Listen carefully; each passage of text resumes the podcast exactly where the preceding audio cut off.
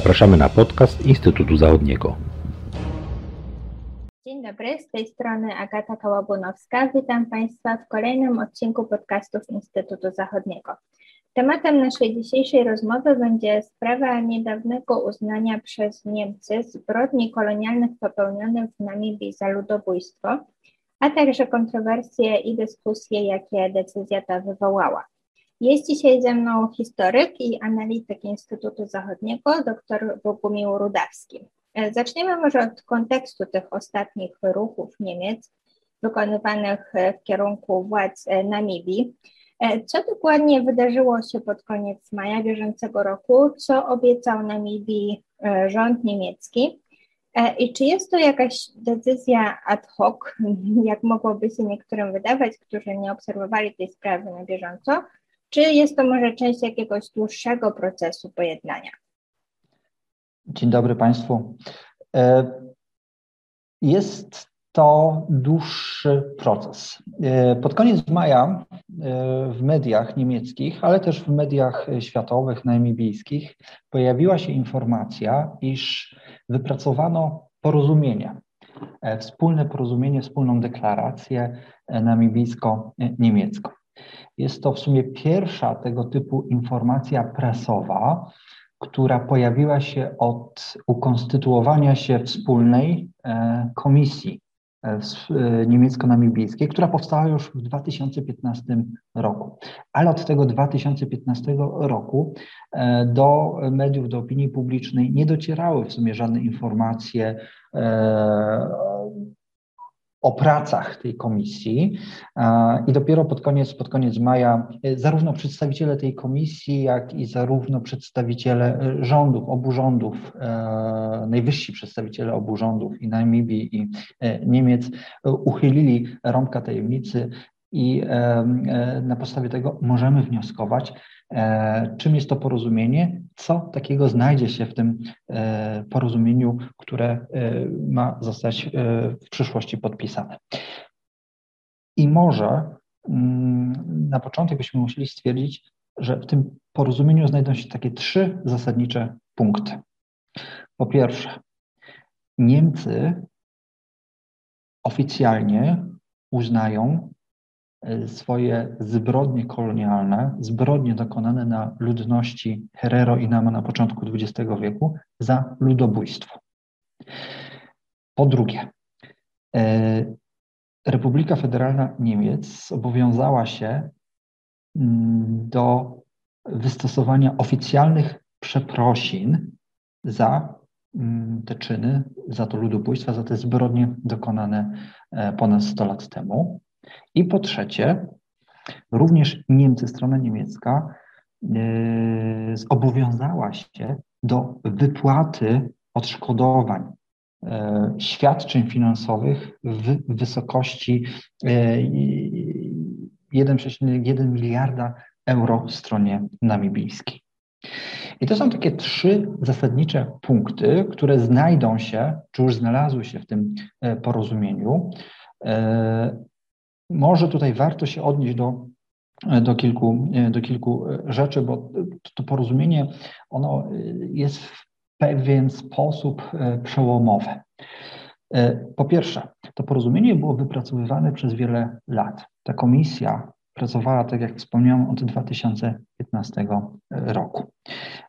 Po stronie niemieckiej reprezentował komisję Ruprecht Polenz, natomiast po stronie namibijskiej doświadczony dyplomata namibijski, który przez wiele lat był ambasadorem przy różnych państwach europejskich, też przy Unii Europejskiej, Z. Navirue. Natomiast tutaj mamy dwie strony. Natomiast od samego początku prac tej komisji od 2015 roku ujawniła się też trzecia strona tych obrad, tych wspólnych prac, mianowicie bezpośredni przedstawiciele Herero i Nama, którzy, to jest bardzo tutaj istotne, żeby zrozumieć, co się dzieje, którzy nie uznawali prac tej komisji, którzy podważali pracę tej komisji i podważają je obecnie.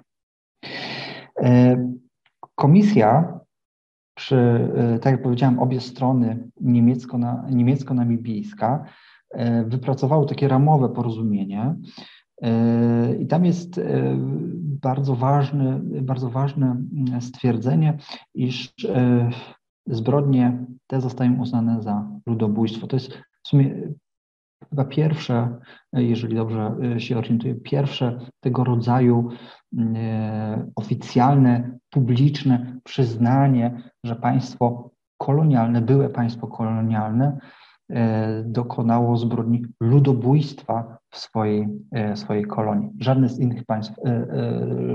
innych państw, no przede wszystkim europejskich, na to się nie odważyło.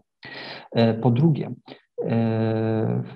i to jest główna kość niezgody pomiędzy tymi trzema stronami, czy dwiema w tej chwili stronami. Po drugie, Niemcy za wszelką cenę próbowały uniknąć sytuacji, w której w tym porozumieniu znalazłoby się określenie reparacje. I rzeczywiście ono się tam nie znajdzie. Te odszkodowania finansowe, które Niemcy będą płacić Namibii, są właśnie określane jako odszkodowania, jako świadczenia finansowe, jako też pomoc rozwojowa. Natomiast zupełnie wykreślono to słowo reparacje. A to z tego względu, że miałoby to konsekwencje prawne, prawda? Gdyby po pierwsze reparacje muszą być określone w umowie międzynarodowej i rzeczywiście gdyby Niemcy uznały, czy gdyby w tym porozumieniu uznano, że należy płacić reparacje, to miałoby to poważne konsekwencje i dla Niemiec, i dla innych państw europejskich. A tutaj niemiecka strona wyraźnie podkreśla, że chodzi o dobrowolne odszkodowania, o dobrowolne świadczenia. Co więcej, w tym porozumieniu jest określone, że pieniądze te, mają być przekazane bezpośrednio potomkom potomkom ofiar, przy czym nie w bezpośrednich wypłatach, tylko na przykład jako wsparcie dla szkolnictwa zawodowego, wsparcie dla gospodarki, dla rolnictwa, wsparcie jako pomoc finansowa na zakup ziemi przez potomków, czy też wsparcie infrastruktury, w tym przede wszystkim infrastruktury wodnej. Też w tym porozumieniu określono, że te oficjalne przeprosiny, które mają nastąpić, zostaną zorganizowane w Namibii, w parlamencie namibijskim i że w imieniu narodu niemieckiego przeprasza, że będzie prezydent Republiki Federalnej Niemiec Frank-Walter Steinmeier. To jest taki plan, czy do tego dojdzie, nie wiadomo, jeszcze o tym zresztą za chwilę porozmawiamy. Może jeszcze zatrzymajmy się na chwilę przy tej trzeciej stronie, bo to porozumienie zostało wypracowane z jednej strony oczywiście pomiędzy rządem Niemiec, z drugiej strony pomiędzy rządem Namibii. Natomiast ten trzeci aktor, oficjalni przedstawiciele ludu Herero i Nama, szczególnie Herero, Wekui Rukoro, którzy nie uznają tego porozumienia. Oni już w 2017 roku, jak pamiętamy, złożyli skargę, czy zwrócili się do sądu w Stanach Zjednoczonych, do sądu w Nowym Jorku, aby uzyskać od Niemiec, od Republiki Federalnej odszkodowania, bezpośrednie reparacje. Sąd 2 lata później, w 2019 roku, odrzucił ten wniosek. I rzeczywiście odbyła się teraz niedawno dyskusja na temat tego, w parlamencie namibijskim odbyła się dyskusja na temat tego porozumienia i zarysował się tam bardzo silny spór. Czy widać tą polaryzację na temat tego porozumienia? Bo o ile strona rządowa, która ma większość w parlamencie, jest jak najbardziej za tym porozumieniem i uważa to za sukces, o tyle o tyle opozycja i właśnie przedstawiciele Herero i Nama mówią wprost, że to porozumienie jest zdradą, że to porozumienie jest aktem zdrady, takie słowo padło.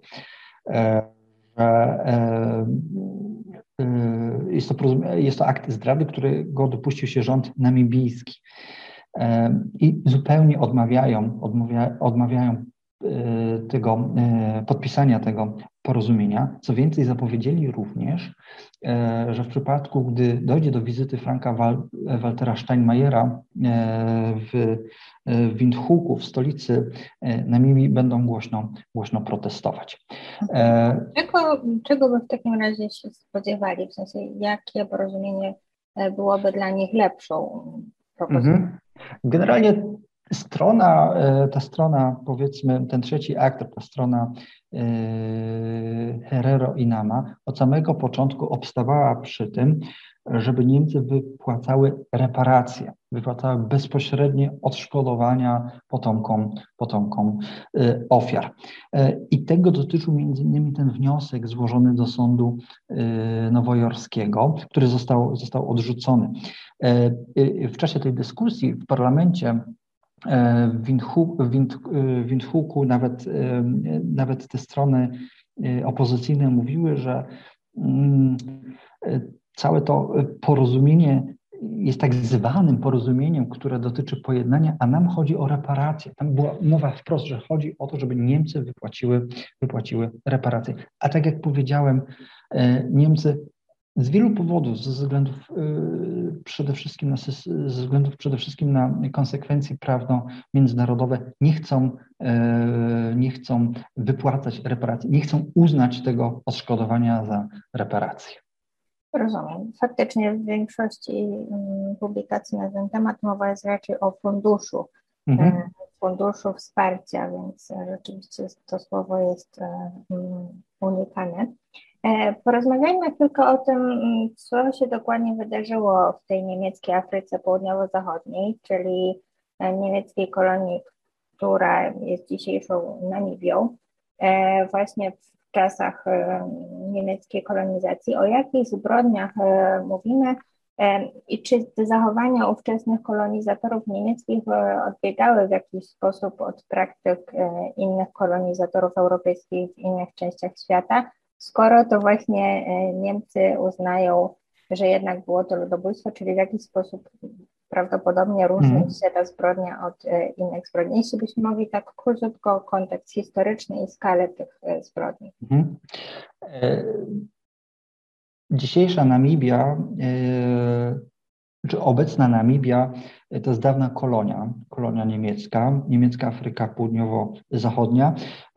Niemcy panowały tam od 1884 roku w sumie do I wojny światowej, kiedy straciły kolonie. I w niemieckiej Afryce Południowo-Zachodniej na początku XX wieku, w latach 1904-1908, doszło do powstania ludności etnicznej dwóch głównych grup, czy ważnych grup etnicznych, Herero i Nama, które to grupy, przedstawiciele ludności protestowały przeciwko niemieckiej polityce, przeciwko niemieckiej kolonizacji, przede wszystkim przeciwko wypędzaniu z wsi, pozbawianiu ziemi. Niemcy, tak jak każde państwo kolonialne w ówczesnym czasie, postanowiły zdusić to powstanie, stłamsić to powstanie i im się to udało. Został wysłany bardzo taki silny korpus ekspedycyjny pod kierunkiem, pod dowództwem generała Lothara von Trotty, który przeprowadził skuteczne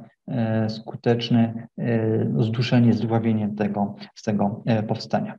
Co jest istotne, von Trotta wydał tak zwany rozkaz o wyniszczeniu, Vernichtungsbefehl, i to się tak nazywa w języku niemieckim, gdzie mowa jest wprost o tym, że wszyscy powstańcy, czyli Herero i Nama, powinni zostać wyniszczeni. I rzeczywiście, jeżeli chodzi o ludność Herero, to w ciągu tych kilku lat wymordowano około 80% przedstawicieli Herero. Ogółem szacuje się, że zginęło około 100 tysięcy ludzi w przypadku Herero, w przypadku obu tych plemion. Możemy powiedzieć, że zasadniczo ta polityka niemiecka prowadzona w ówczesnej niemieckiej Afryce Południowo-Zachodniej, ona nie różniła się specjalnie od tego, co prowadziły inne państwa kolonialne, czy Wielka Brytania, przede wszystkim Wielka Brytania, ale też Francja w swoich koloniach. Natomiast rzeczywiście, ponieważ wydano ten rozkaz o wyniszczeniu, no mamy tutaj do czynienia z bezpośrednim dowodem na to, że kolonizator chciał wyniszczyć tę ludność i w większej części wyniszczył. No i tutaj rzeczywiście w początkach XX wieku nikt nie widział w takiej polityce, w takiej eksterminacji miejscowej ludności ludobójstwa, prawda? To nie było pojmowane w tych kategoriach. Ta kategoria prawna ludobójstwo, ona funkcjonuje dopiero od 1948 roku w prawie międzynarodowym, czy w praktyce też politycznej. I to, że Niemcy w tym porozumieniu, obecnie wypracowywanym porozumieniu, postanowiły nazwać te zbrodnie, do których doszło, ludobójstwem, jest bardziej aktem politycznym, bardziej aktem moralnym uznania swojej odpowiedzialności za to, co się stało w dawnej kolonii. Rozumiem. Jak ta decyzja Niemiec, jak można by ją umieścić w kontekście takiej szerszej dyskusji o kolonializmie i o winie za zbrodnie kolonialne? Bo zdaje się, że Niemcy tutaj nie są odosobnione, choć tak jak wspominałeś, różnią się właśnie tym przyznaniem tej kategorii ludobójstwa. Natomiast zdaje się, że chyba inne kraje w ostatnim czasie też wykonywały podobne ruchy w kierunku byłych kolonii. Mhm. Rzeczywiście ta dyskusja o tym niełatwym dziedzictwie kolonializmu w Europie, ona co jakiś czas powraca, no i rzeczywiście teraz znowu powróciła. Przede wszystkim w kontekście restytucji zrabowanych dóbr kultury. To tutaj widzimy takim głównym państwem, które przewodzi w tej tematyce, jest przede wszystkim Francja. Ale też inne państwa, Holandia niedawno, przedstawiciele rządu Holandii niedawno oświadczyli, że chcą zwrócić wszystkie kolonialne dobra kultury do swoich byłych kolonii. Natomiast musimy tutaj wziąć pod uwagę taki fakt, że w porównaniu do takich państw jak Wielka Brytania, jak Francja, te niemieckie doświadczenie kolonialne, niemieckie kolonie były małe. Niemcy posiadali stosunkowo mało kolonii w porównaniu do tych państw. Ale i tak postanowili też zająć się tematyką dziedzictwa, restytucji dóbr kolonialnych. Taki przykład tutaj przytoczę. W 2018 roku Niemcy przekazali rządowi Namibii Biblię oraz Page, takie dwa przedmioty Hendrika Witboya. Hendrik Witboy to był przywódca Nama i dzisiaj jest bohaterem narodowym Namibii. To jest symbol narodowy. Pod koniec XIX wieku niemieccy kolonizatorzy wykradli Hendrikowi Witboyowi właśnie ową Biblię napisaną, co ciekawe, w języku Nama i przekazały ją w 1902 roku do Muzeum, do Linden Muzeum w Stuttgarcie. I rzeczywiście ta Biblia w tym muzeum się znajdowała. I dopiero niedawno, w 2018 roku, muzeum samo z siebie podjęło decyzję, że przekaże tę Biblię władzom Namibii.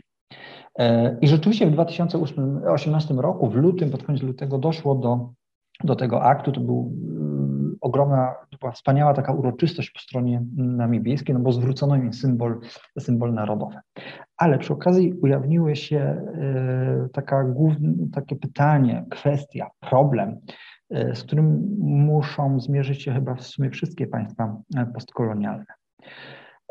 Komu tak naprawdę zwracać skonfiskowane dobra? Bo tutaj ta Biblia, ona była własnością prywatną, ona należała do przywódcy Nama, tak? A zwrócono ją obecnie władzom państwowym. Władze namibijskie zobowiązały się, że wybudują muzeum, gdzie będzie prezentowana ta Biblia. No, oczywiście, czy do tego doszło, no to jest kwestia inna, ale tutaj widzimy tą zasadniczą kwestię, komu zwracać. Czy zwracać potomkom, czy zwracać władzom państwowym. I to jest problem, który rzeczywiście będzie tutaj na pewno szeroko dyskutowany. Ale zasadniczo, pozostając przy tej restytucji dóbr, zasadniczo Niemcy postanowiły, że do końca 2021 roku, czyli do końca obecnego roku, przeprowadzą inwentaryzację we wszystkich swoich muzeach i określą, ile dóbr muzealnych, ile artefaktów muzealnych ma przeszłość kolonialną i od przyszłego roku, od 2022 chcą je powoli zwracać. I to jest rzeczywiście tutaj wielki krok do przodu w porównaniu do innych państw europejskich, gdzie też oczywiście się dyskutuje o zwrocie mienia. Wspomniałem Holandię, Francję, też Wielka Brytania myśli, ale tutaj Niemcy widać, że bardzo się wzięły do pracy. I oczywiście, może tak jeszcze tutaj kończąc ten wątek, widzimy, że ta dyskusja wokół Namibii, wokół prac tej komisji, trochę tajemniczych prac dla opinii publicznej przez wiele lat, tak? Od 2015 roku do dzisiaj, przez te 6 lat prawie nic nie wiedzieliśmy o tej komisji, ale ta dyskusja wokół Namibii też na nowo otworzyła temat po prostu kolonializmu, dziedzictwa kolonialnego, przepracowania przeszłości kolonialnej w Niemczech, która to dyskusja no, siłą rzeczy wcześniej raczej w Niemczech nie była obecna. Ona się dopiero zaczyna. Już pewnie w najbliższych tygodniach, być może miesiącach, zobaczymy, jak się sytuacja rozwinie. Zostanie otwarte w Berlinie Humboldt Forum. To jest muzeum, w którym no, będą prezentowane różne obiekty, przede wszystkim z całego świata, ale też właśnie te obiekty muzealne z tym dziedzictwem kolonialnym w tle. I to otwarcie, czy w ogóle zorganizowanie Humboldt Forum i niedługie otwarcie Humboldt Forum wywołało szereg kontrowersji i szereg dyskusji w niemieckiej opinii publicznej wśród Niemców o zasadności w ogóle funkcjonowania takiego muzeum. Więc uważam, że ta dyskusja, my jesteśmy dopiero na początku tej dyskusji i to jest naprawdę ekscytujące patrzeć, w którym ona pójdzie kierunku. Mhm. To się z Tobą zgodzę, że to bardzo ciekawe są sprawy, na pewno będziemy się temu przyglądać.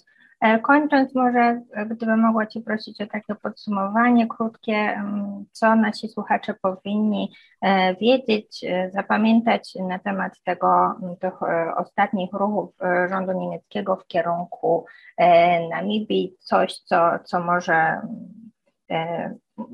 Z czym można by zostawić naszych słuchaczy jako takie takeaway? Mhm.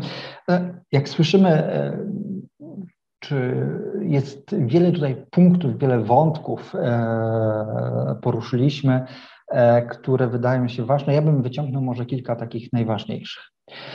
To porozumienie, które jest obecnie w formie tak naprawdę ramowej, w formie jeszcze pewnego projektu.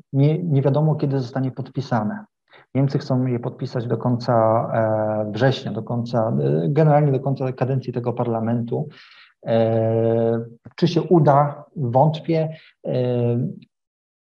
ale bez względu na to, czy uda się podpisać w najbliższym czasie to porozumienie między Namibią a Niemcami, podkreślmy, jest to pierwsze tego rodzaju porozumienie pomiędzy byłym państwem kolonialnym a byłą kolonią. Porozumienie, które tak naprawdę w wielu aspektach reguluje kilka kwestii, może nie tyle w aspektach prawnych, co w aspektach polityczno-moralnych. I tutaj ta warstwa polityczno-moralna jest niesamowicie ważna.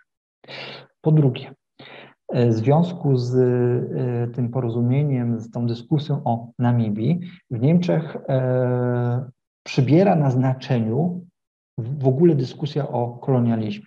To nie jest tylko zmiana nazw ulic w takim mieście jak Berlin, to nie jest tylko dyskusja wokół Humboldt Forum, ale to jest ogólnie dyskusja o dziedzictwie kolonializmu niemieckiego i europejskiego. Ale jesteśmy zupełnie na początku tej dyskusji. Przy czym Niemcy, i to jest punkt trzeci, mają tutaj dość duże doświadczenie ze względu na swoją historię, ze względu na ważne i tak naprawdę imponujące przepracowanie dziedzictwa II wojny światowej. Bardzo krytyczne przepracowanie. Ono oczywiście miało różne fazy, nie będziemy w to wchodzić, ale wykształcił się pewien taki modus intelektualny, modus też instytucjonalny do przepracowania tych trudnych, tragicznych rozdziałów własnej historii. I moim zdaniem będzie to też rzutować na przepracowanie historii kolonialnej. I punkt czwarty, tutaj jakby podsumowując, należy obserwować, kiedy i czy w ogóle dojdzie do podpisania tego porozumienia i warto tutaj zwrócić uwagę nie tylko na stronę niemiecką, która jest zdeterminowana i podpisze pewnie to porozumienie. I nie sądzę, żeby po stronie niemieckiej były jakieś problemy, ale warto też zwrócić uwagę na to państwo, na Namibię, gdzie ta przeszłość, tragiczna przeszłość kolonialna rzutuje na teraźniejszość, bo być może to, co się dzieje na linii Niemcy-Namibia i w polityce wewnętrznej Namibii, jest pewnym kluczem, jest pewnym sposobem do zrozumienia tego, czy próby zrozumienia tego, jak w innych państwach będą takie porozumienia, jeżeli będą podpisywane, jak inne państwa. I warto tutaj obserwować na przykład reakcje głównych państw kolonialnych, dawnych państw kolonialnych na to, gdy już dojdzie do podpisania tego porozumienia. Bardzo dziękuję za rozmowę. Państwu serdecznie dziękujemy za uwagę i zapraszamy do słuchania kolejnych odcinków podcastów Instytutu Zachodniego. Do usłyszenia. Do usłyszenia.